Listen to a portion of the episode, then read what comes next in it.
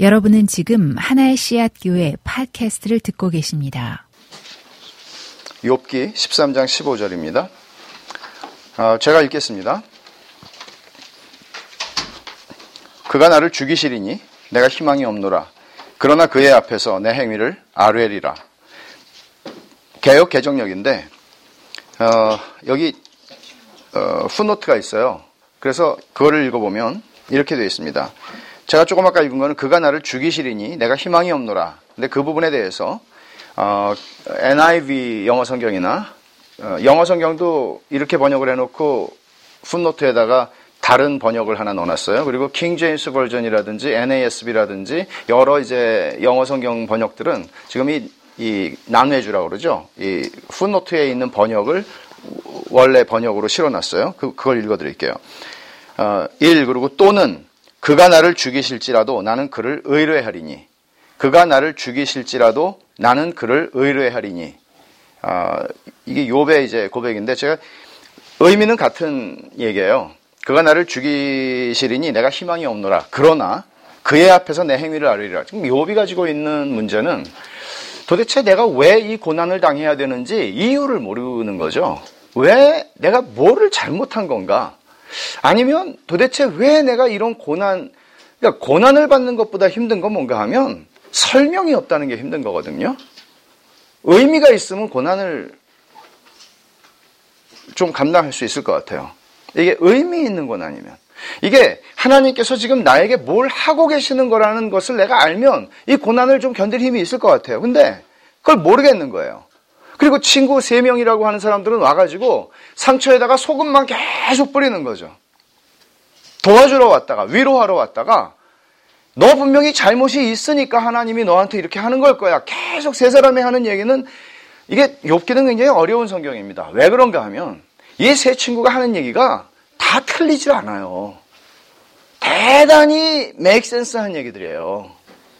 그러니까 틀린 얘기를 하는 게 아닌데 하나님이 틀렸다고 그러는 거거든요.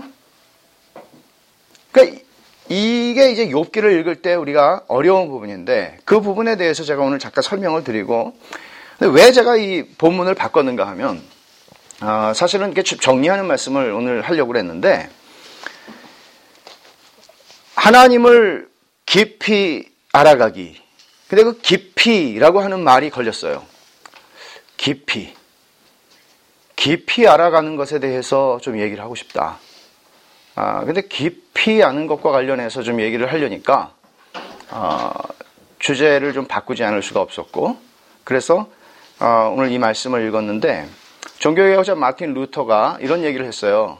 신학자의 3대 조건이 있다. 이 얘기는 신학자에게만 3대 조건이 아니라 그리스도인들이 하나님을 알아가는 데에는 3가지 조건이 있어요. 굉장히 놀라운 통찰이 있는 말이에요. 첫째, 기도. 다 아시죠? 이거는? 당연하지. 이렇게 반응하시죠? 묵상. 이것은 아마 말씀과 관련된 부분이겠죠? 기도와 말씀. 또 하나가 뭘까요, 여러분? 여러분 생각에는 무엇일 것 같습니까? 성찬. 네. 역시 이 좋은 교회에 다니는 분들은 이렇게 달라요. 또 더 좋은 교회로 올 것 같은 느낌.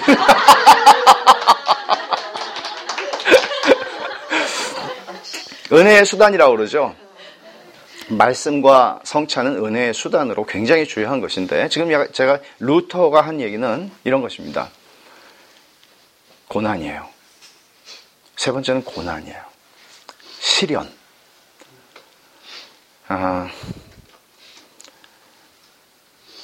성경이 얼마나 중요한지를 저는 우리가 신앙생활을 하는데 하나님을 알아가는데 성경이 얼마나 절대적으로 중요한 것인지를 쭉 얘기를 했습니다. 이건 텍스트죠. 하나님이 주신 계시예요. 텍스트예요. 그러나 우리 삶은 하나님을 알아가는 것은 책상머리에서 성경 공부 열심히 한다고 되는 것만은 아니라는 얘기입니다. 하나님 우리에게 컨텍스트를 주세요. 우리 인생이에요. 그 인생에 부부가 있고 자녀들이 있고 가정이 있어요. 컨텍스트예요. 그 인생에 교회가 있어요. 그리고 여러분들의 삶의 자리가 있어요. 이런저런. 여러분들이 속해 있는 직장이라든지 여러분들이 속해 있는 어떤 삶의 자리가 있어요. 그리고 더 크게는 시간이라고 하는 컨텍스트가 있어요. 여러분, 학원 같은 데서 속성반 6개월 동안 공부해야 되는 거를 한 달 동안 가르친다, 이런 게 있죠, 학원에는. 근데 하나님에게는 그게 없어요. 그건 우리 인생이라고 하는 60이나 70이나 80이나 인생이라는 시간을 통해서 하나님을 배워가는 것입니다. 근데 그 배움은 피상적인 것이 아니라 깊이 알아가는 것입니다. 이것과 관련해서 이 세 번째 주제, 고난이라고 하는 토픽을 다루려고 지금 생각을 하고, 그것이 깊이 아는 것이죠. 그리고 또 하나, 루터가 이야기를 한 것에 제가 하나를 더 하고 싶은 것이 있는데, 그건 뭔가 하면 공동체예요. 공동체. 이게 조금 아까 말한 컨텍스트라는 것이죠. 그것은 부부이고 자녀와 부모의 관계이고 교회이고 그런 것입니다. 공동체에 대해서는 제가 시간이 되면 하고 안 되면 고난으로 끝낼 거예요. 그래서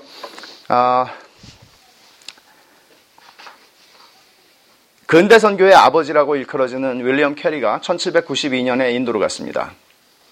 근데 이 윌리엄 캐리가 선교 사역을 하는 동안에 그는 성경 번역을 참 많이 했어요. 그러니까 선교 역사에 아주 탁월한 천재들이 몇 사람 있었어요. 근데 그 중에 한 사람이 윌리엄 캐리였습니다. 너무 이 사람은 이 용량이 많고 이 잘 돌아가서 인도에 뭐 식물 도감도 만들었고 뭐 광물 뭐 하여간 이 언론 인도 저널리즘의 아버지고 인도 대학의 아버 아주 많은 아버지예요, 이 윌리엄 캐리는. 근데 성경 번역도 굉장히 여러 언어로 성경을 번역했습니다.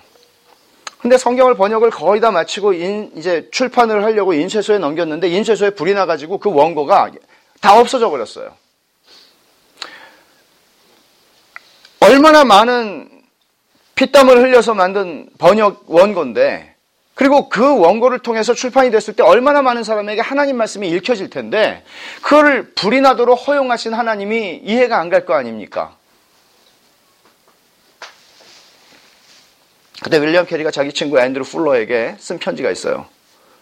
뭐라고 얘기를 하나 하면, 나는 하나님의 주권이라는 것이, 내가 믿는 하나님의 주권, sovereignty of God, 하나님의 주권이라는 게 나에게 이렇게 위로가 되고 이렇게 힘이 될 수가 없다네.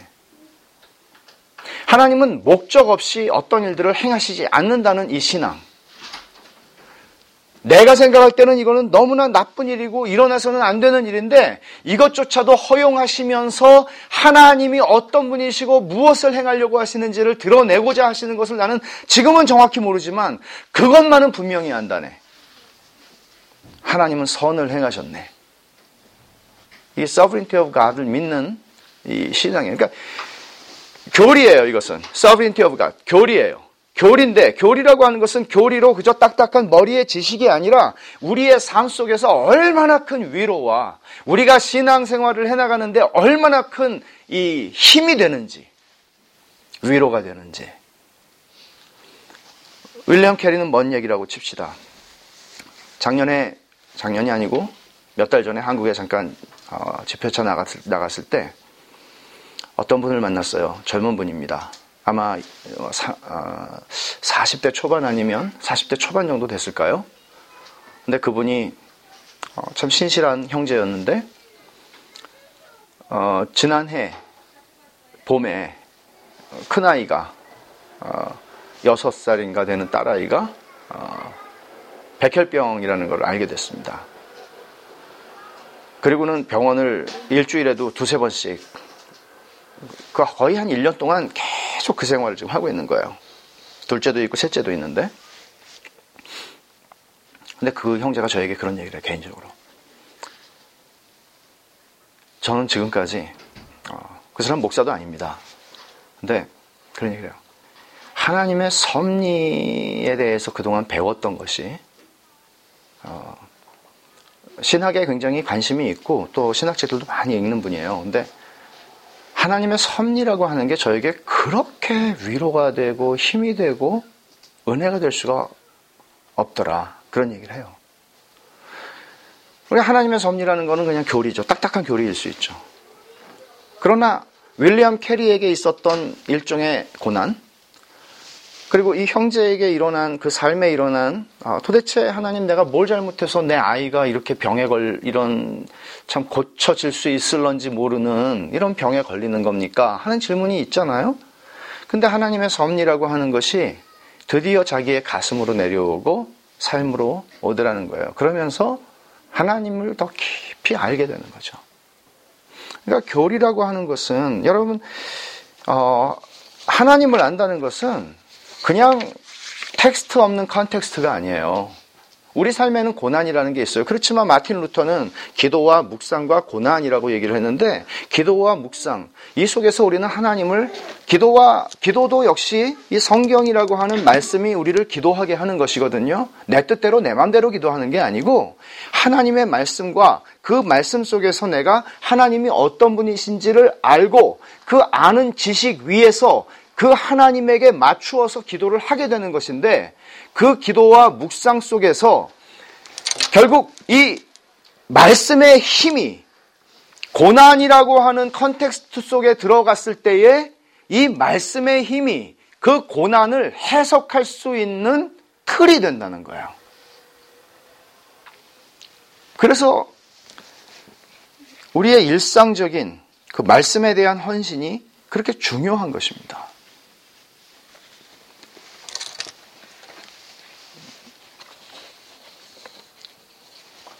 하나님의 속성에 대해서, 존재와 속성에 대해서 하나님 삼위일체로 계시다. 자존성, 영원성, 무한성, 불변성, 전지하심, 지혜로우심, 전능하심, 초월하심, 편재하심, 신실하심, 선하심, 공의, 긍휼, 은혜, 사랑, 거룩성, 섭리, 주권, 다 조직신학이 다루는 교리들이에요.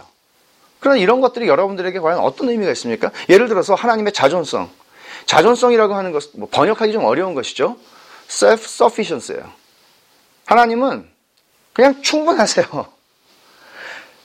여러분이 있어야 행복한 건 아니에요. 하나님은 하나님으로서 그냥 언제나 충족하세요. 그럼 이것이 여러분들에게 어떤 의미가 있느냐는 거예요.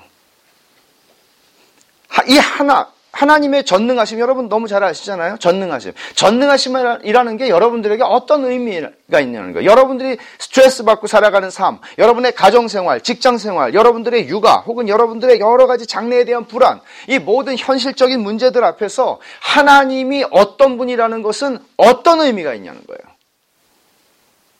이거 굉장히 중요한 것입니다. 의외로 하나님에 대해서 설명하자고, 하나님에 대해서 얘기하자고 그러면 우리는 잘 못해요. 예를 들어 제가 제 아내에 대해서, 저는 제 생각에 제 아내에 대해서 제가 잘 강의 준비를 하면 한 20시간 이상 제가 할 수 있을 것 같아요. 제 아내에 대해서 제가 제일 잘하니까. 20시간 될까? 한번 안 해봐서 모르겠는데 뭐 그런 주제로 집회를 해보질 않아가지고 나의 아내 뭐 없어요. 그렇지만 제 아내에 대해서 지구상에 있는 어떤 사람보다 제가 제일 잘 알거든요. 그러면 우리는 20년, 30년 신앙생활을 해요.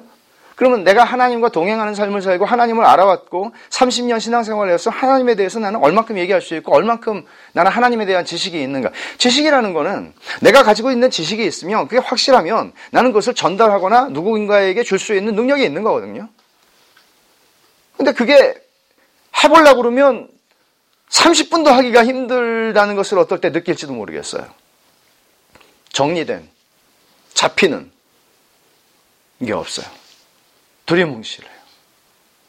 그러면 그런 정도의 지식이 우리가 어떤 고난이라는 컨텍스트 속에 던져졌을 때에 우리를 건져내느냐? 굉장히 힘들죠. 혹은 성경이 가지고 있는 이 놀라운 일관성, 그것을 발견하지 못해서 때로는 성경이 이렇게 말하는 것 같고 저렇게 말하는 것 같은 여러 가지 성경에 대한 이해를 가지고 있을 때에는 자기가 어떤 상황 속에 들어갔을 때 그 상황을 유리한 대로 이걸 적용했다가 저걸 적용했다가 하게 되는 것이죠. 그러면 하나님을 알아가는 데에는 혼란만 더해지는 것입니다. 그래서 말씀이 참 중요한 것이에요.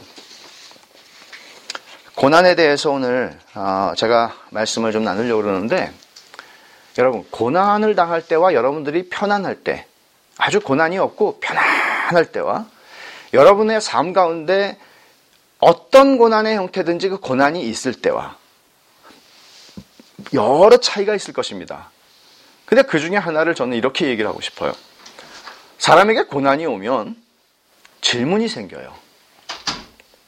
편안할 때 질문 많은 사람 없습니다. 편안할 때는 실존적이고 철학적인 질문들을 하지 않습니다. 호기심에 관한 질문들은 많이 생겨요. 그러나 고난이 오면 사람은 깊어집니다. 질문이 생겨요. 몇 가지 고난이 만드는 질문들을 제가 생각을 해봤어요. 하나님이 선하시다면 왜 도대체 나를 이 상태로 내버려 두시는 것일까? 이 질문. 저 사람은 하나님을 잘 믿는데 왜 저런 고난에서 헤어나질 못하고 계속 저렇게 힘들게 사는 것일까? 다른 사람의 고난에 대한 질문. 어떤 사람이 그런 얘기를 하더라고요. 저를 만났는데, 목사님, 저는 욥이 아닙니다. 아니, 누가 욥이래요? 하나님이 욥처럼 저를 다루실까봐 겁이 납니다. 걱정하지 마세요. 하나님이 아세요. 당신이 욥이 아닌 거를. 아무나 욥합니까? 고난에 대한 두려움이, 욥은 그 고난을 감당할 만한 사람이었기 때문에 그 고난이 온 거죠. 아무나, 아유, 여러분 편안하면 여러분 불안하셔야 돼요. 이해가 안 가십니까? 여러분이 지금 문제가 별로 없어요. 그냥 편안해. 비교적 이렇게 뭐 이렇게 보면 나는 그냥 뭐 살만해. 그러면 여러분 그게 좋은 게 아니랍니다. 아직 여러분들을 건드리면 안 되니까 하나님이 내버려 두는 겁니다.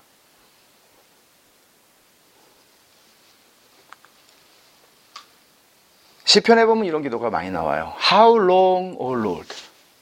아, 주님 언제나, 얼마나 더? 어찌하여? 이런, why? 그 질문이 나오는 모든 시편의 기도는 고난 속에서 하는 기도예요. 시편에 150편이 있죠. 어떤 성경 프로그램이 분류해 놓은 그 주제 분석을 보면 150편 중에 59편이 고난에 대한 기도입니다.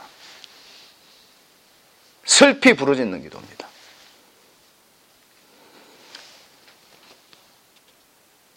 질문은 아닐지 모르지만 이런 생각이 들어요. 억울하다. 난 하나님 잘 믿는데 왜 이럴까? 내가 무슨 잘못했나? 나 억울하다. 그런 생각.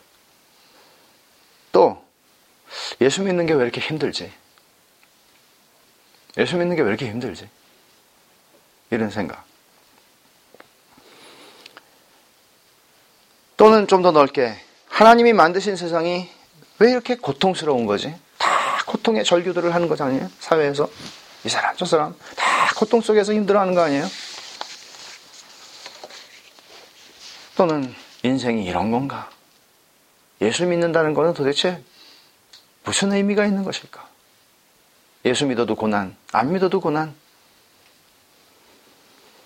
자, 성경에 있는 사람들을 몇 사람 제가 간단하게 좀 소개를 하고 싶습니다. 그 중에 욥이 첫 번째 인물인데, 뭐 욥은 고난의 대명사죠. 그런데 여러분, 욥기 전체 스토리를 우리가 어떻게 이해를 해야 되는가 하면은 지상에서 세 사람의 친구와 욥이 하는 이 대화 속으로 빨려 들어가면 욥에는 답이 없습니다. 욥기를 읽는 답은 1장과 2장입니다. 자, 욥이 왜 고난을 당한 거예요? 한번 제가 물어볼게요. 욥이 그걸 알고 싶었어요? 전체 내내. 내가 왜 이 고난을 당해야 되는지 모르겠다는 거예요? 친구들이 얘기해줘. 친구들 얘기는 다 틀린 거예요? 네가 잘못했으니까 지금 이 모양인 거지. 이건 다 틀린 거예요. 욥의 경우에. 그럼 욥이 왜 고난당했습니까? 여러분의 성경 실력을, 하나의 씨앗의 성경의 수준을, 아니면 또 다른 교회에서 온 형식.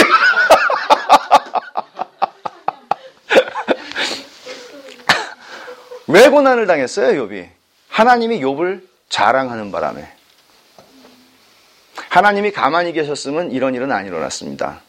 여러분, 사탄이 왔을 때 하나님이 사탄 앞에서 욥의 신앙을 자랑하셨습니다. 사탄의 성질을 하나님은 아십니다. 사탄은 하나님의 피조물이기 때문에.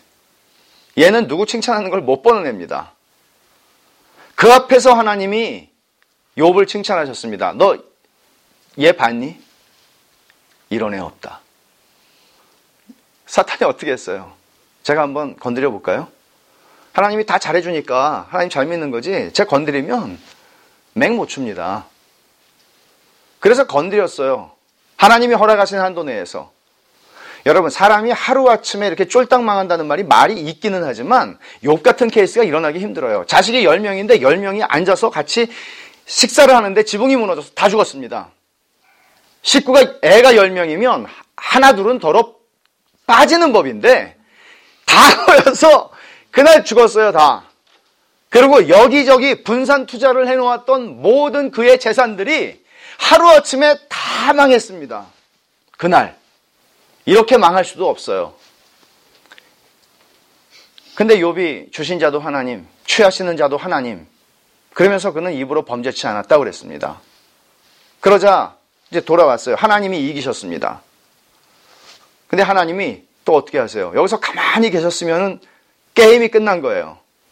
또 자랑을 하셨어요. 너 욥 봤냐? 그러니까 사탄이 제가 몸을 건드리면 쟤도 소용없습니다. 결국은 하나님은 또 사탄과 내기를 하십니다. 그 바람에 욥은 고난당한 겁니다.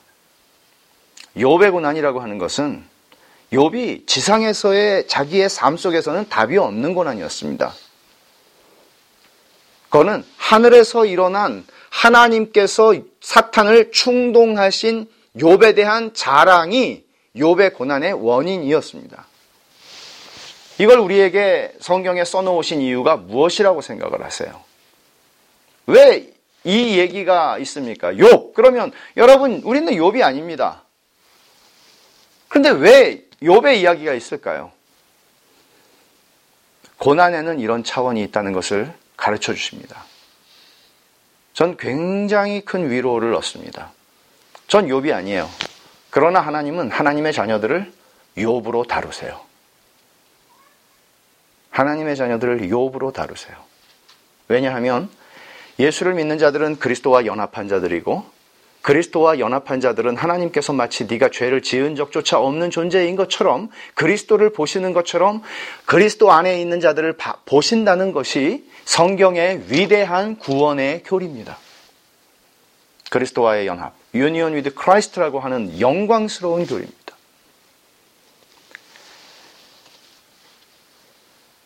이것을 좀 넘어가죠. 이건 제가 뒤에서 다시 정리할 겁니다. 아담을 한번 보십시오. 그는 낙원을 잃어버린 사람입니다. 죄의 결과를 이 사람처럼 경험한 사람은 존재하지 않습니다. 제가 어저께도 그 말씀을 드렸지만, 그는 죄로 말미암아 잃어버린 영광이 얼마나 비참한 것인지를 경험한 유일한 혹은 그의 아내와 함께 유일한 부부였습니다. 그 영광에서 쫓겨난 사람이죠. 아담이 몇 살 살았는지 혹시 아세요? 930년 살았습니다. 몇 살 때 에덴에서 쫓겨났는지 성경은 얘기하고 있지 않으니까 우리가 모르지만, 저는 그가 오래 산 게 굉장히 비참했을 것 같습니다. 힘들었을 것 같습니다. 왠지 아세요? 자신이 낳은 그들이 낳았죠. 가인, 아벨, 셋. 첫째 아들이 둘째 아들을 죽였습니다. 아담과 하와는 압니다. 이게 어디서 시작된 이야기인지. 자신들에게서 시작된 얘기였습니다. 이 고통스러움. 그리고 가인이 떠나서 자식들을 낳고 거기서 문명이 생기고 하지만 그들 안에서 일어나는 죄악의 범람이 아담과 하와는 지켜봐야 했습니다. 고통스러웠습니다.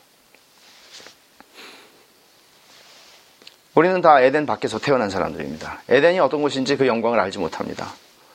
다 범죄한 아담의 자손입니다. 아담은 이런 것들을 지켜보면서 살았던 930년의 삶 속에서 겪었던 고통, 그것들을 한번 생각을 해보는 것이에요. 좀 쭉 지나가서 아브라함을 한번 생각해보죠. 하나님께서 아브라함이 70 이상 된 아브라함을 갈대아우로, 지금의 이라크 땅에서 불러내십니다. 이 땅 떠나라. 네 아버지 집을 떠나라. 하나님 가르쳐 주시는 대로 가라는 거죠. 자, 하나님이 약속을 하셨어요. 땅을 약속하셨어요. 자손도 약속하셨어요. 근데 자손도 없고 땅도 없어요. 아브라함은 자기의 사랑하는 아내 사라가 죽었을 때에 사라를 매장할 수 있는 땅이 없어서 그 몇 평의 땅을 돈 주고 막벨라구를 사야 했습니다. 분명히 약속을 받고 왔는데 그의 인생 내내 그는 옮겨다니는 삶을 살아야 했습니다. 자식을 주신다고, 자식이 아니지, 자손 만대를 축복하신다고 그러셨는데 자식이 안 나오는 거예요. 그런 게 고난이에요.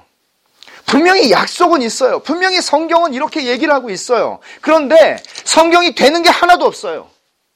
주님의 약속대로 되는 게 하나도 없어요. 그게 고난이에요. 우리는 어느 정도는, 신자는 이 땅을 사는 내내 우리는 어느 정도 그 고난이라는 것을 벗어날 수는 없습니다.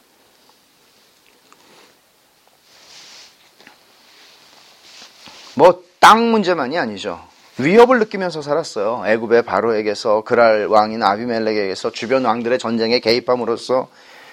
그리고 나이가 100살이 되는데 그때까지도 아들이 없어요. 하나님이 주신다고 약속하신 아들이 안 나와요.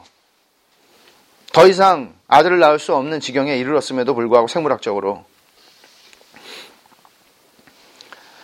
이거는 아브라함의 이야기는 하나님이 아무것도 주지 않으면서 넌 나에게 헌신해라, 그런 얘기가 아닙니다. 사실은 아브라함에게 헌신하신 하나님의 이야기예요. 창세기 22장은 우리가 너무나 잘 아는 얘기죠. 아들을 바치라고 그래서 아들을 바치게 하는 이야기죠. 결국은 아들이라고 100살이 돼서 낳는데 아들이 티네이저에 이르렀을 때에 또 그 아들을 갖다 바치라는 겁니다. 제물로 죽여서. 아버지가 아브라함의 생애에 일어났던 그 어떤 고난보다도 감당할 수 없는 고난이 하나님께서 명하셔서 온 거죠. 이것도 뒤에서 좀 정리하죠. 야곱을 한번 보세요. 속이는 사람입니다. 그런데 속이는 사람이 임자 만났죠. 밧단 아람에 가서 자기 외삼촌 라반을 보니까, 아, 내가 여기서 나온 인물이구나. 나는 놈 위에, 아니지, 나는 놈 위에 붙어있는 놈이 있다고. 그 결과를 그는 20년 동안 당하고 산 겁니다. 참 야곱도 고난받은 인생이죠. 나중에 애굽의 바로왕 앞에 서서 험악한 세월을 보냈다고 이야기를 하는 걸 보면, 이게 하나님이 부르신 영광스러운 부르심을 받은 족장들의 이야기입니다. 요셉을 한번 보십시오. 이 기구한 청년, 17살에 인신매매단에게 팔려가지고 나간 게 아니라 형들한테 팔려서 언어도 통하지 않는 새로운 문화권에 가서, 그것도 노예, 유학생이 아니라 노예로 가서, 그러다가 배운 건 또, 아버지한테 배운 건 또 하나님을 두려워하고 살라는 걸 배워서, 그렇게 하다가 집주인 여자가 유혹을 할 때 그걸 뿌리쳤는데, 뿌리쳐서 상을 받은 게 아니라 더러운 강간 미수범이 돼서 뒤집어 쓰고, 죄질도 아주 나쁜 거죠. 주인이 그렇게 잘해줬는데 주인의 아내를 겁탈하려고 한 나쁜 놈이 돼서 감옥에 들어갑니다. 그러니까 이 인생이 순종하면 뭐가 풀려야 되는데, 잘 믿으면 뭐가 상이 와야 되는데, 잘 믿으면 되레 더 힘든 겁니다. 그렇게 요셉의 인생도 가죠. 하나님의 말씀이 응할 때까지라, 그런 말씀처럼. 모세, 어저께 우리가 잠깐 살펴봤지만 40살까지는 좀 잘 나갔죠. 그러나 40살이 지나서 뭔가 하나님을 위해서 내가 해보려고 하니까 박살이 나고, 자기 인생 40부터 80까지는 무명의 인생을, 광야에서 패배자의 인생을 철저하게 살아서 애굽에서 묻었던 때를 다 벗겨내는 40년의 세월을 지내고 나서야 하나님의 부르심을 받고 다 늙어서 정말 그 고생을 하며 40년 동안 이스라엘 백성들을 가나안으로 데리고 가고, 그것도 들어가지도 못하고 자기는 그 앞에서 죽어야 되는 고통스러운 삶이죠. 다윗을 한번 보십시오. 그냥 멀쩡히 살던 막내 아들인데, 뭐 막내 아들이 뭘 귀염을 받는 막내 아들은 아니었던 것 같아요. 다윗은 보면은 아버지가 별로, 얘는 그냥 저 숫자에 안 치는 애였어요. 그래서 아마 시편 27편에도 내 부모는 나를 버렸을지라도, 이런 고백이 아주 절절한 고백입니다. 그게 아니 사무엘이 이게 다야 그러니까 다라고 그랬잖아요. 아버지 이새가. 예? 그렇게 해서 사무엘이 자기가 한 10대 소년이었을 때 기름 부음을 받아서 너 왕이 될 거라 했어요. 그래서 잘 나가는 줄 알았습니다. 앞으로 뭔가 되는 줄 알았습니다. 근데 그 다음부터 그의 인생은 30살 왕이 될 때까지 적어도 십몇 년 동안 그의 젊은 시절은 그야말로 황폐한 삶이었습니다. 쫓기고 도망가고 미친 척해야 하고 도대체 왕으로 기름 부음을 받았다는 게 나에게 무슨 득인지 늘 생명을 유지하기 위해서 도망 다녀야 되는 삶. 왕이 된 다음에는 편했나요? 자식 새끼들은 말 지지리도 안 들어가지고 근친상간이 일어나지를 않나. 자식이란 놈이 아버지 죽이고 왕 되겠다고 달려들지를 않나. 세상에 저는 다윗처럼 한 인생을 놓고 볼 때 이렇게 속이 상하고 이렇게 답답했을 인생이 있을까 싶어요. 그 다윗이에요. 근데 그 다윗이 쓴 시편들을 보면 놀랍죠. 바울을 한번 보십시오. 예수를 만난 후에 그의 인생은 고난으로 점철된 인생이었습니다. 예수 믿기 전에는 잘 나갔습니다. 가말리엘의 제자였고 바리새인이었고 꽤나 잘 나가는 청년이었습니다. 예수님 만난 후에 그 인생은 찌그러지기 시작했고 예수님 만난 후에 두들겨 맞고 바울 사도가 고린도 후서에서 번번이 이야기하는 자기의 그 고생담들 그냥 하는 얘기는 아니거든요. 고린도 후서 한번 찾아봅시다. 우리 고린도 후서 6장 4절이에요.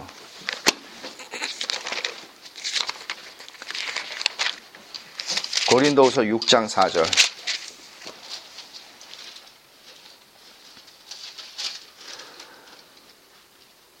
사절과 5절을 제가 볼게요. 오직 모든 일에 하나님의 일꾼으로 자천하여 많이 견디는 것과 환난과 궁핍과 고난과 매맞음과 갇힘과 난동과 수고로움과 자지 못함과 먹지 못함 가운데서 8절 한번 보세요.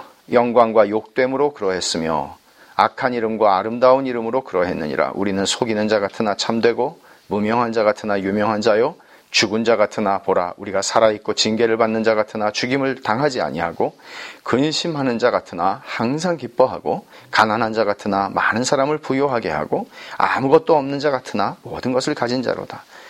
여러분 근심하는 자 같이 보였을 것입니다. 바울은 고린도 사람들이 바울의 얼굴 보면 저분은 어째 저리 근심이 많은 거 저 얼굴에.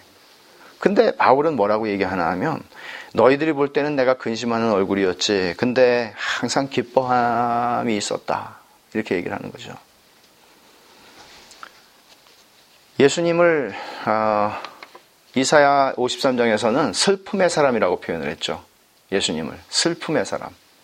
그러나 예수님은 성삼위 하나님의 진정한 기쁨이 무엇인지를 아셨던 분이고 내 기쁨을 너희에게 준다고 말씀하실 수 있는 분이었습니다. 그러나 사람들은 그를 슬픔의 사람으로 봅니다. 왜냐하면 우리의 모든 죄와 질고를 짊어지고 그 길을 걸어가셨기 때문이죠. 그러면 우리는 이 예수님까지 지금 몇몇 사람들의 삶을 보았지만 여러분들이 아마 생각나는 사람이 있으면 한번 얘기를 해보십시오. 성경에 있는 인물 중에서 고난과 관련 없는 인물은 없습니다. 다니엘 잘 나갔다고요? 그렇지만 다니엘은 수많은 정적들에 의해서 중상모략을 당하는 삶을 늘 살아야 했습니다. 어떤 사람도 마찬가지입니다. 성경에 기록되지 않은 고난에 대한 고난을 기록하기 위해서가 아니라 그 사람의 어떤 사역과 다른 부분을 강조하기 위해서 기록하지 않은 것은 있을지 모르지만 고난이라는 것은 모든 신자들에게 보편적으로 주어지는 것입니다. 그래서 주님께서는 제자들을 떠나기 전에 너희가 세상에서는 환난을 당하겠다라고 말씀을 하시고 약속을 주신 거예요. 너희가 환난을 안 당할 것이라는 약속이 아니라 너희가 환난을 당한다는 약속을 주신 거예요. 그러나 담대해라. 내가 세상을 이겼거든. 고난을 피하려고 하는 삶은 신자의 삶은 아닙니다. 그렇다면 고난이라는 것이 있을 때, 주어질 때 우리는 그 고난을 어떻게 받아들여야 하는 것인가 하는 문제는 굉장히 심각한 문제죠. 여러분, 만약에 하나님을 믿는 모든 사람들이 이렇게 다 고난을 당한 사람들이라고 할 때 여러분들은 그래도 하나님 믿겠습니까? 굉장히 성경이 던지는 대담한 질문입니다. 이렇게 여러분들의 지금까지의 삶, 어떠했든지 간에 앞으로의 삶도 여러분들이 이 땅에서 신앙을 가지고 하나님을 섬기며 살아가는 삶이 고난이 있는 삶이라는 것을 하나님께서 약속하신다고 할 때 여러분들은 계속 하나님을 믿으시겠느냐는 거예요. 조엘 오스틴 교회에 가서 거기서 오늘 메시지를 듣는 사람들은 이런 얘기를 생전 들어보지도 못했겠죠. 성경이 너무나 명백하게 하고 있는 얘기를 그들은 하고 있는 것이 아니죠. 그러면 안 믿겠다고 그러겠죠. 믿어서 어디다 쓰려고. 성경이 얘기하는 고난, 무의미한 고난은 없다는 얘기입니다. 무의미한 고난은 없습니다. 고난을 통해서 우리는 하나님께서 우리가 알지 못하는 일을 행하신다는 것이에요. 내가 알고 있는 일을 하면은 내가 답이 나오는, 내가 이성적으로 생각해서 답이 똑 떨어지는 일을 하나님이 하실 때에는 고난이 필요가 없어요. 고난을 통해서 하는 하나님의 일은 내가 무슨 수를 써도 답을 발견할 수 없는 일을 하시는 거예요. 여러분, 요셉이 자기가 왜 이렇게 형제들한테 17살에 팔려가지고서 거기서 노예가 되고 또 순결을 지키려고 하다가, 정직을 지키려고 하다가 또 강간 미수범이 돼서 감옥에 들어가고, 이런 자기의 과정에 대해서 답이 있었겠어요? 없어요, 답은. 근데 그 답이 언제 나오는지 아세요?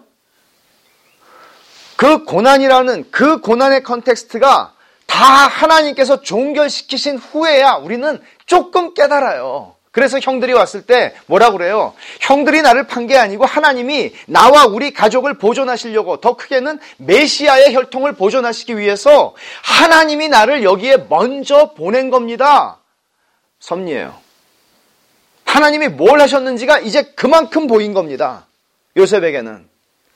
근데 그 전에는 그게 안 보여요. 그러면 안 보이는 동안에는 어떻게 해야 돼요? 안 보이는 동안에는 하나님께서 주신 꿈. 왜냐하면 그때는 꿈으로 하나님이 계시하셨으니까. 하나님이 주신 말씀. 안 보일 때는 말씀과 하나님의 약속을 붙잡고 가는 거란 말이에요. 이것뿐만 아니죠. 고린도후서, 제가 찾지는 않을게요. 고린도후서 1장을 여러분 보시면 거기에 제일 많이 나오는 두 단어가 있어요. 고난, 위로. 고린도후서 1장에 고난과 위로가 반복적으로 나와요. 바울사도는 고난을 당하는 사람이었어요. 조금 아까 고린도후서에서 읽은 것처럼 고난이 많은 사람이었어요. 다 알아요. 그런데 바울사도가 이렇게 얘기하죠. 야, 내가 고난받는 게 이런 목적이 있더라. 너희도 고난을 받지, 예수 믿으니까. 근데 내가 고난을 받는 이 고난을 통해서, 너희들이 보는 고난을 통해서 너희보다 극심한 고난을 내가 받고 있는데, 너희들이 나를 보면서 위로를 받도록 하나님이 내 고난을 사용하시더라는 얘기예요. 제가 굉장한 부자예요. 그런데 어느 날, 날이 갈수록 제 사업이 번창하고 있어요. 그런데 어느 날 제 동료 형제가, 교회 안의 형제가 파산을 했어요, 사업이. 그러면 저는 그 사람을 위로하기가 굉장히 힘들어요. 불가능해요. 어떻게 위로를 해도 위로해 줄 수가 없어요. 근데 이 형제보다 앞서 파산한 형제가 있어요. 파산한 형제가 없기를 바라지만, 이 먼저 파산했지만, 더 크게 파산을 했지만, 어떻게 저렇게 믿음으로 지금 견뎌가고 있는지. 할렐루야, 저는 하나도 안 힘듭니다, 이런 얘기가 아니라 고통스럽고 힘들어요. 그런데 그 하나님의 선하심에 대한 흔들리지 않는 신뢰를 가지고 그가 지금까지 견디고 가고 있는 그 삶은 지금 막 어려움을 겪는 형제에게는 위로가 될 수 있어요. 바울은 그런 얘기를 하는 겁니다. 제 기억이 틀리지 않다면 교회 선교 역사에 헬렌 라즈비어라고 하는 아주 그 유명한 선교사님, 여 선교사님 계세요. 제가 지금 100% 확신이 없어요. 갑자기 떠오른 예화이기 때문에. 콩고 선교사를 했는데 여자 의사였습니다. 콩고에서 반군, 맨날 싸움이 일어났으니까. 그러다가 반군들에게 잡혀서 윤간을 당했습니다. 한 여자의, 처녀의 인생에 씻을 수 없는 아픔을 겪었습니다. 이해할 수가 없었습니다. 내 인생을 하나님께 이렇게 헌신해서 드렸고, 주의 나라를 위해서 내 삶 전체를 드렸는데 내 인생에 찾아온 씻을 수 없는 상처를 그녀는 경험했습니다.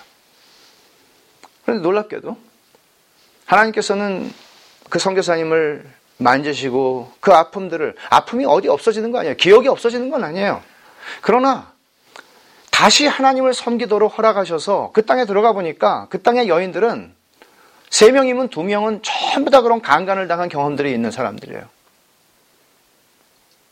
그 여인들을 위로할 수 있게 됐습니다. 그 여인들을 진짜 섬길 수 있게 됐습니다.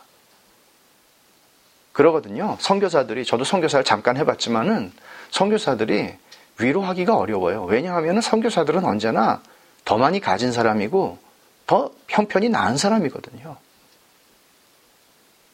그렇게 하나님은 고난을 사용하시기도 하더라. 물론 저나 여러분이나 그런 고난을 자처할 사람이 있겠습니까? 아무리 하나님께서 어떤 사람을 위로한다 하더라도 그런 고난을 자처할 사람이 있겠습니까? 그러나 어떤 고난이든 우리 삶 가운데 하나님께서 주시는 고난이 다양하게 있는데 우리가 답을 알 수 없는, 어느 날 어떤 사람을 위로하는 일에도 쓰시기 위하여 그런 고난도 일어나더라는 것이죠.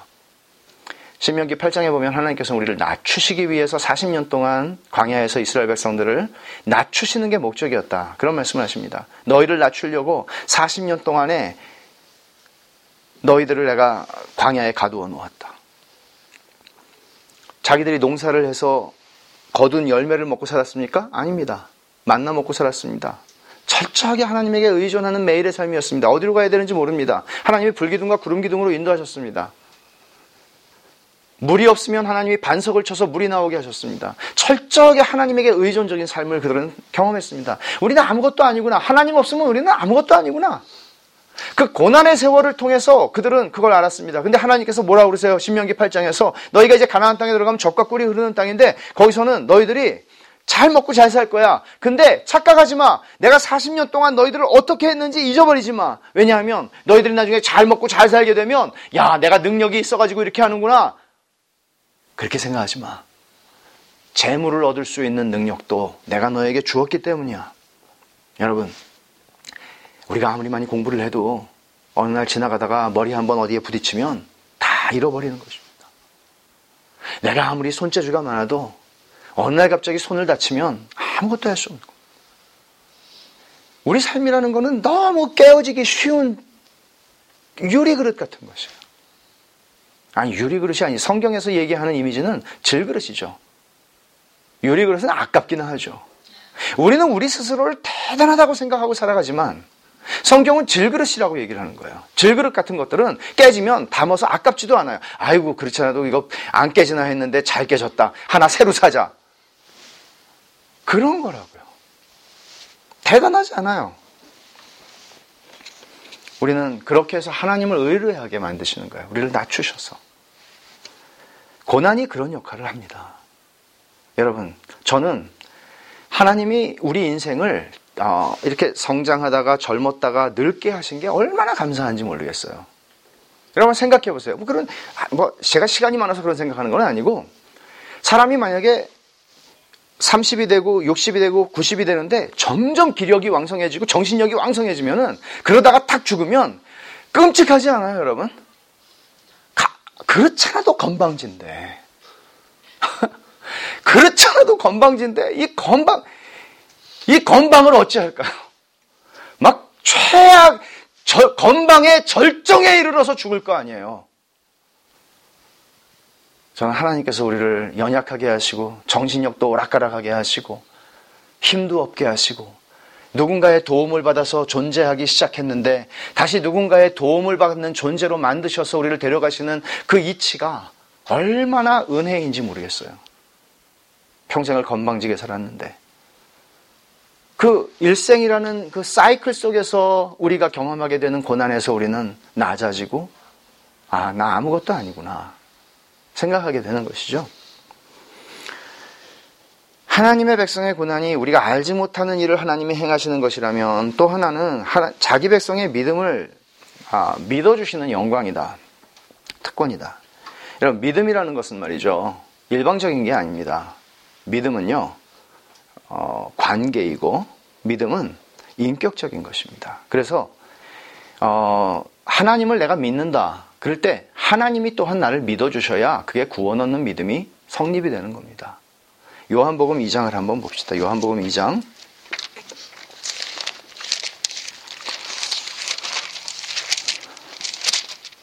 요한복음 2장 23절에 보면은 유월절에 예수께서 예루살렘에 계시니 많은 사람이 그의 행하시는 표적을 보고 그의 이름을 믿었으나 그랬습니다.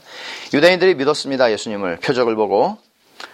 24절이에요. 예수는 그의 몸을 그들에게 의탁하지 아니하셨으니 이는 친히 모든 사람을 아시며 그의 몸을 그들에게 의탁하지 않았다. 근데 의탁하지 않았다라는 말이 헬라어로는 23절에 믿었으나라고 하는 말하고 같은 말이 쓰여져 있습니다. 그러니까 사람들은 표적을 보고 예수님을 믿었는데 예수님은 그들을 안 믿었다예요. 특이한 표현이죠. 말하자면 요한복음은 믿음이 무엇인가를 굉장히 잘 설명하는 책인데 이 믿음은 믿음이 아니라는 얘기입니다. 나는 하나님을 믿는데 하나님은 나를 믿어주지 않는 것이죠. 욥기가 우리에게 보여주는 것, 욥을 보세요. 아까 우리가 읽은 말씀 13장 15절 하나님이 그가 나를 죽이실지라도 나는 그를 신뢰하리라. 그가 나를 죽이셔도 나는 그를 신뢰하리라. 어느 정도 되면은 이 정도 수준에 올라갈 수 있을까요?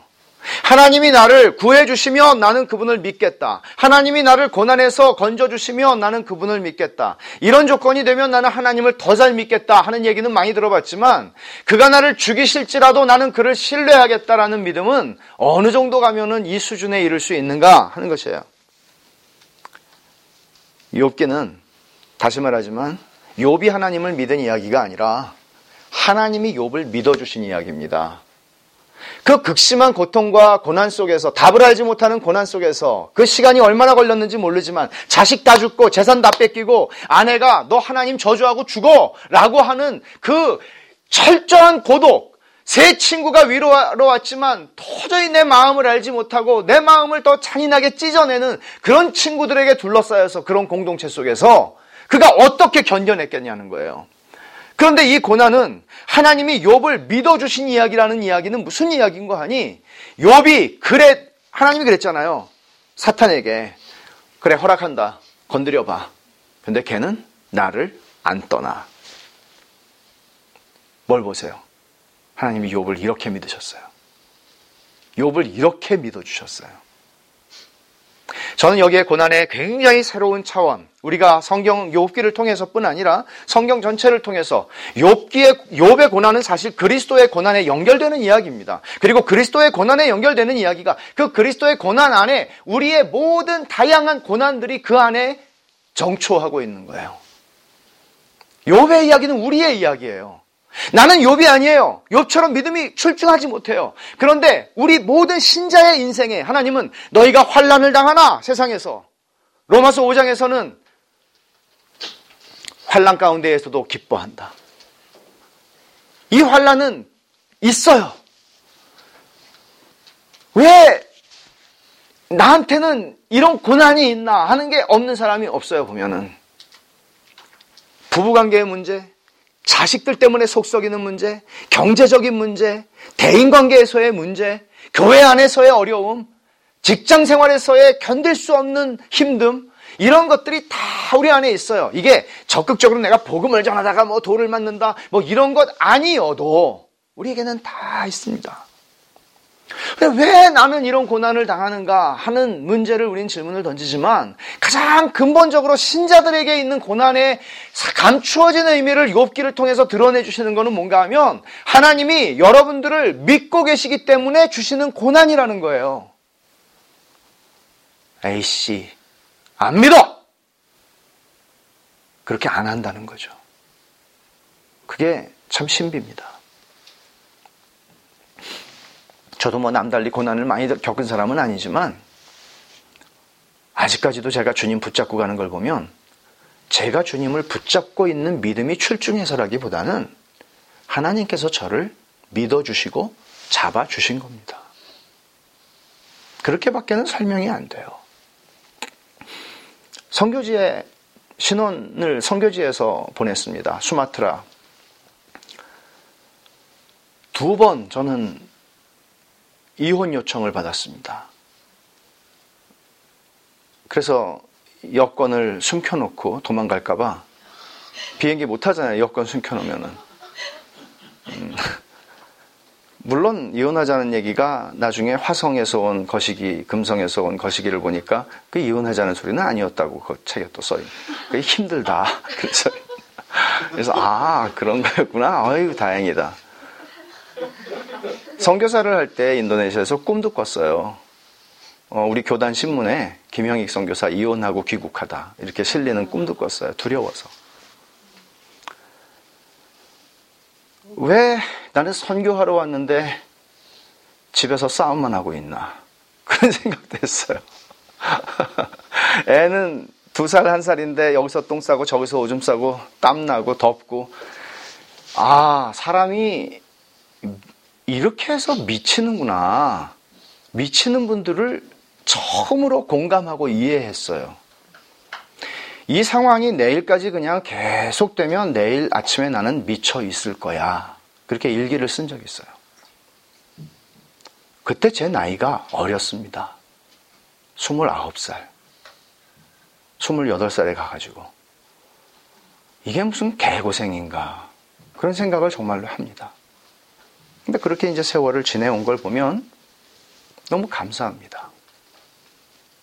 어떻게 이와 같은, 물론 우리는 그 한 컨텍스트가 고난이라고 하는 어떤 것이 그 우리 인생의 챕터들이 있다고 할 때에 그 한 챕터가 끝날 때 요셉이 고백하는 것처럼 그 챕터가 끝날 때, 그것이 큰 챕터면은 우리 인생의 마지막일 수도 있겠지만 그게 끝날 때쯤 되면 조금 알아요.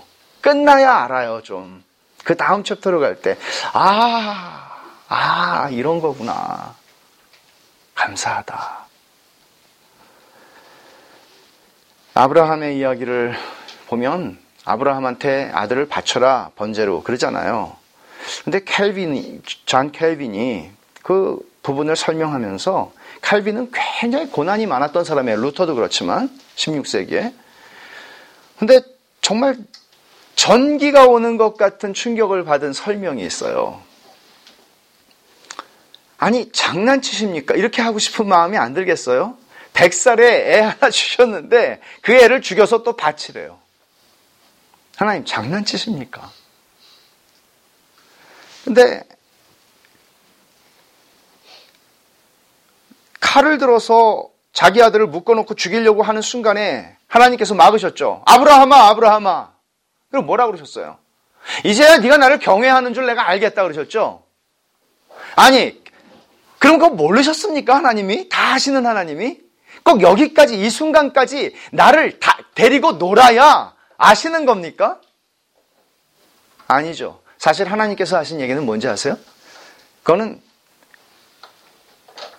아브라함이 하나님을 믿는 믿음이 이만큼이라는 것을 하나님은 아셨습니다.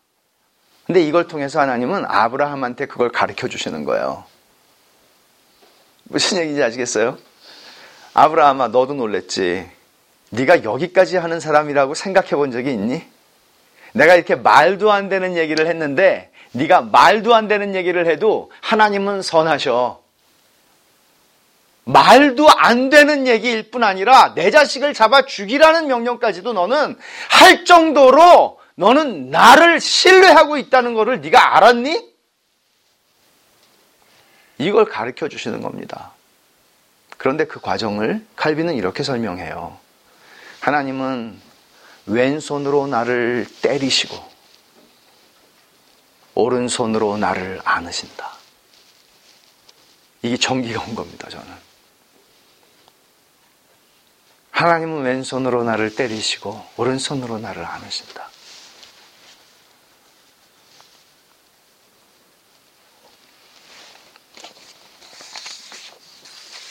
아브라함의 신앙이라고 하는 것, 하나님의 선하심에 대한, 은혜에 대한 그 신앙이라고 하는 것은, 하나님은 창조주여 나는 피조물인 것을 알았어요. 선과 악, 이 명령이, 우리는 이런 얘기를 해요. 하나님이 아들 바치라고 한 거 과연 선한 것인가 악한 것인가, 이런 논란을 우리가 책상 앞에 머리를 맞대고 할 수 있을지 모르지만 아브라함에게는 그게 중요하지 않았습니다. 아브라함에게는 하나님이 언제나 오르셨습니다. 그 자리까지 간 겁니다. 히브리서 기자는 그가 하나님이 능히 이삭을 죽은 자 가운데서 다시 살리실 줄로 생각한지라. 내가 죽여도 하나님이 살리실 거라고 믿었다는 얘기입니다. 하나님은 없는 데서 있게 하시는 하나님이라는 걸 믿은 겁니다. 우리 생각에는 이제는 끝이야, 이젠 망했어, 이건 그리스도인들이 할 수 있는 얘기는 아닙니다. 그리스도인은 망하는 법이 없습니다. 끝이 없습니다. 끝이라고 생각할 때가 끝이 아니라는 얘기죠. 하나님께서 아브라함이 명령을 받았을 때 그 다음날 아침에 일찍이 일어나서 나귀의 안장을 지우고 이삭 부르고 사환 두라고 같이 떠나려고 할 때 이미 하나님 다 아시잖아요. 그러면 됐어, 아브라함아, 그만해, 네가 나를 경외하는 줄 알았어, 그때 끝내면 좋잖아요. 또는 산자락에 3일 동안 가가지고 산자락에 이르렀을 때 그 밑에서 이삭을 데리고 나무를 가지고 올라갈 때 하나님이 거기서 이제 그만, 됐어, 다 알았어. 제단을 세울 때 됐어. 우리 생각에는 그럴 수 있는 기회가 많잖아요. 그때 하셔도 되잖아요. 근데 하나님은 아브라함이 어디까지, 그 어디까지가 뭔가 하면 끝이라고 생각하는 순간까지, 우리가 끝이라고 생각하는 순간이 끝이 아니라는 것을 하나님께서 보여주시는 이야기예요.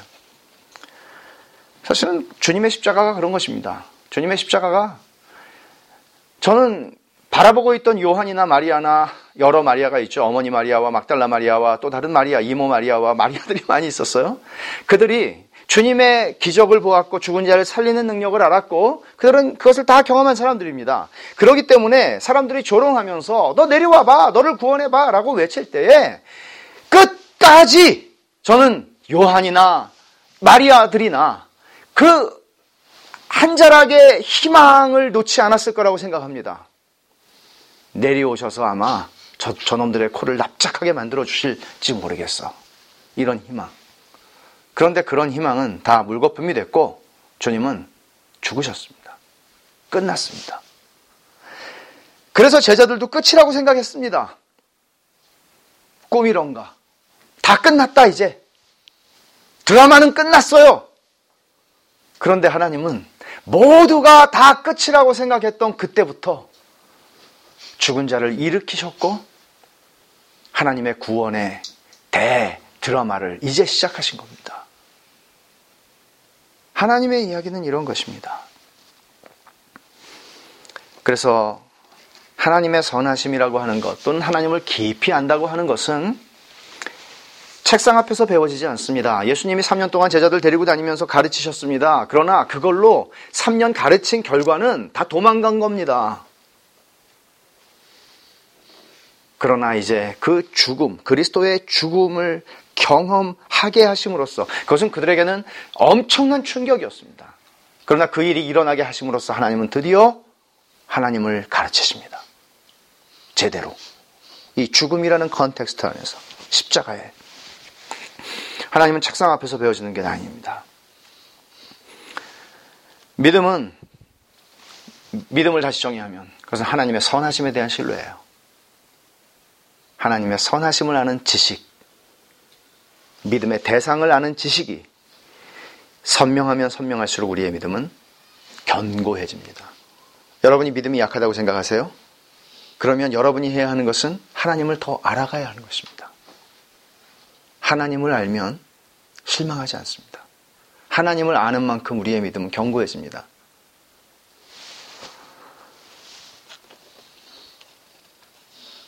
히브리서에서 믿음을 이렇게 설명해요. 인내라는 단어와 믿음이라는 단어를 번갈아 씁니다. 여러분, 믿음은 인내입니다. 그 인내라는 것을 제가 이렇게 말씀을 드리죠. 여러분이 처해 있는 그 컨텍스트 안에 머무는 것이 인내입니다. 지금 당장 이 고난과 싸워서 이기라는 얘기가 아닙니다.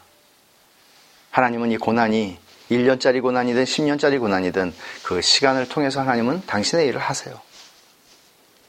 여러분들이 해야 하는 것은 그 컨텍스트 안에 에이씨 안 해 그러고선 떠나버리는 것이 아니라 그 안에 머무는 것입니다. 그게 여러분이 믿음으로 할 일입니다.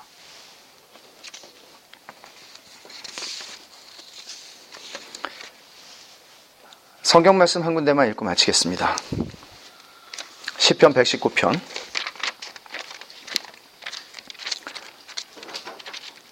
119편 67절입니다.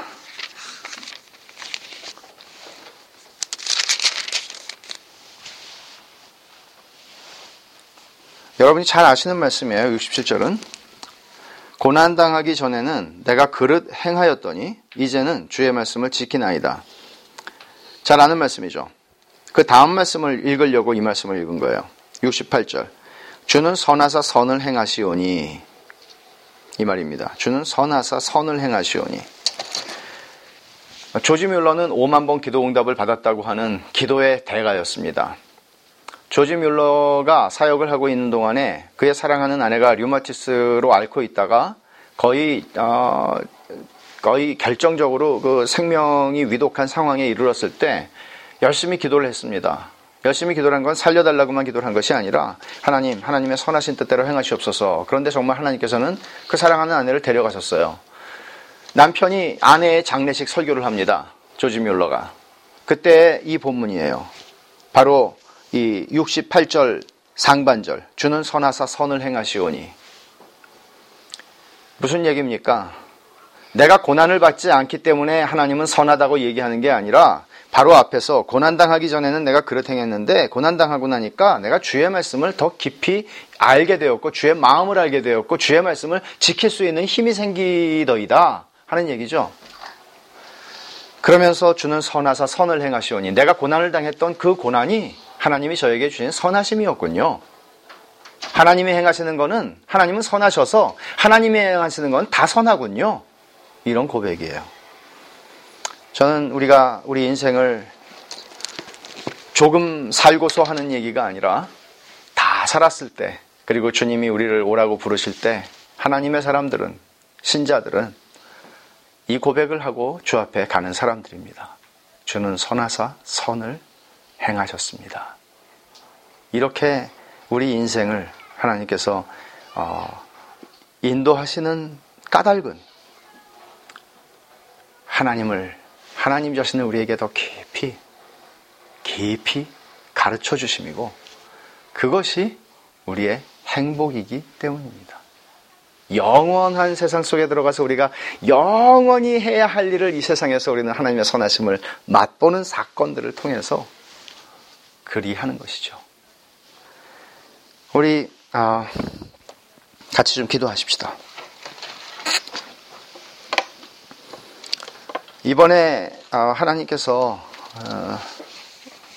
우리 가운데 말씀해 주신 것들을 우리가 좀 생각하면서 여러분 제가 오늘 하나님을 깊이 아는 것과 고난에 관한 말씀을 나눴습니다. 여러분이 현재 어떤 기도를 지금 같이 했으면 하는가 하면은 하나님의 말씀에 대해서 우리가 반응을 하는 것인데 여러분의 현재, 여러분들의 컨텍스트 다 달라요. 다 달라요. 다 다른데 그 안에는 어떤 고난의 요소들이 있을 것이에요. 저도 물론 마찬가지입니다. 그런데 어제도 말씀드렸지만 그 고난에서 빨리 탈출하는 것이 여러분들의 관심사가 되지 않았으면 좋겠습니다. 참 죄송한 말씀이지만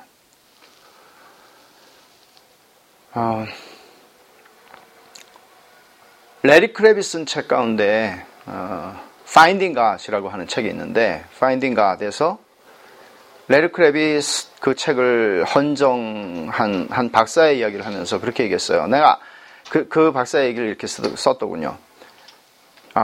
암에 걸렸을 때 그렇게 하나님을 그 암에 걸린 일 때문에 그 고통 때문에 하나님을 그렇게 깊이 만났던 그분 그리고 암이 치유가 됐죠. 그런데 이렇게 바랬었대요. 내가 다시 암이 재발하더라도 그 고난 속에서 만났던 하나님을 더 깊이 알았으면 좋겠다. 무서운 얘기죠. 근데 다시 암이 재발해서 그렇게 하나님을 더 깊이 아시고 돌아가셨다. 그분께 이 책을 바친다. 하나님을 안다는 것은 얼마나 가치가 있고 놀랍고 영광스러운 것이어서 그 정도 이야기를 하는 걸까요? 여러분, 그렇게 우리가 하나님을 알았으면 좋겠습니다. 그러기 위해서 여러분들이 단순히 여러분들이 처해 있는 좀 힘들고 고통스러운 컨텍스트에서 떠나고 이것을 좀 해결하고 도망치는 것이 답이 아니라는 것이죠. 인내하는 것입니다. 믿음으로 견디는 거예요. 믿음으로 당장 나는 승리했습니다. 이런 게 아니라 견디십시오. 여러분들을 하나님 믿어주시고 계시는 거예요. 그만한 걸 주시는 것은. 여러분이 떠나지 않을 거를 하나님이 아시는 겁니다. 그래서 그건 영광스러운 면이 있어요, 고난에는. 그래서 감사할 수 있으면 좋겠어요. 주님, 저는 이거 못 견디는 놈인데 어떻게 이런 것까지 저에게 주십니까? 주님, 저를 그렇게 믿어주시는 겁니까? 그러면서 기도와 묵상과 고난, 그리고 여러분 안에 공동체, 우리는 혼자 부름받지 않았어요. 같이 위로하도록. 그래서 좀 여러분들의 공동체 안에 머물면서 여기서 하나님을 함께 알아가는 그런 은혜를 하나님께서 하나의 씨앗 교회 장래에 하나님이 어떻게 우리를 인도하실지는 모르지만 그것을 위해서도 우리 하나님 앞에 같이 기도했으면 좋겠어요. 공동체를 위해서, 그리고 여러분 개인이 지금 현재 있는 여러분의 컨텍스트에서 하나님이 가르치실 것들을 주님 저에게 가르치시고 영광스럽게 그것을 배우게 하시고 주는 선하사 선을 행하시오니 라고 하는 하나님의 선하심에 대한 신뢰를 가르쳐 주십시오. 그렇게 우리 같이 기도했으면 좋겠습니다. 같이 기도하겠습니다.